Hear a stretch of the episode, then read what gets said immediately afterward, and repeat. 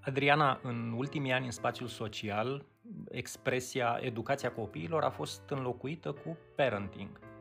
În spatele unui copil educat e nevoie să stea un părinte educat? Um, da, parenting-ul este a apărut în spațiul nostru, cel puțin în ultimii 10 ani. Mie mi-ar plăcea să-l înlocuim cu un alt cuvânt, parentaj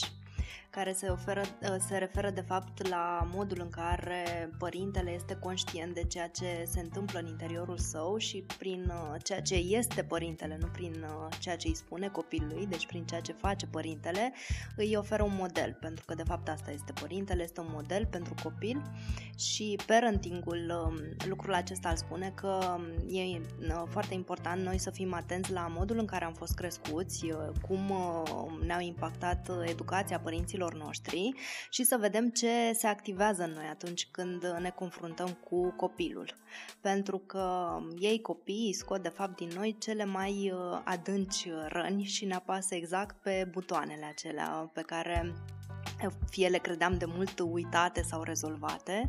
dar um, sunt uh, mici profesori foarte, foarte buni pentru noi adulții.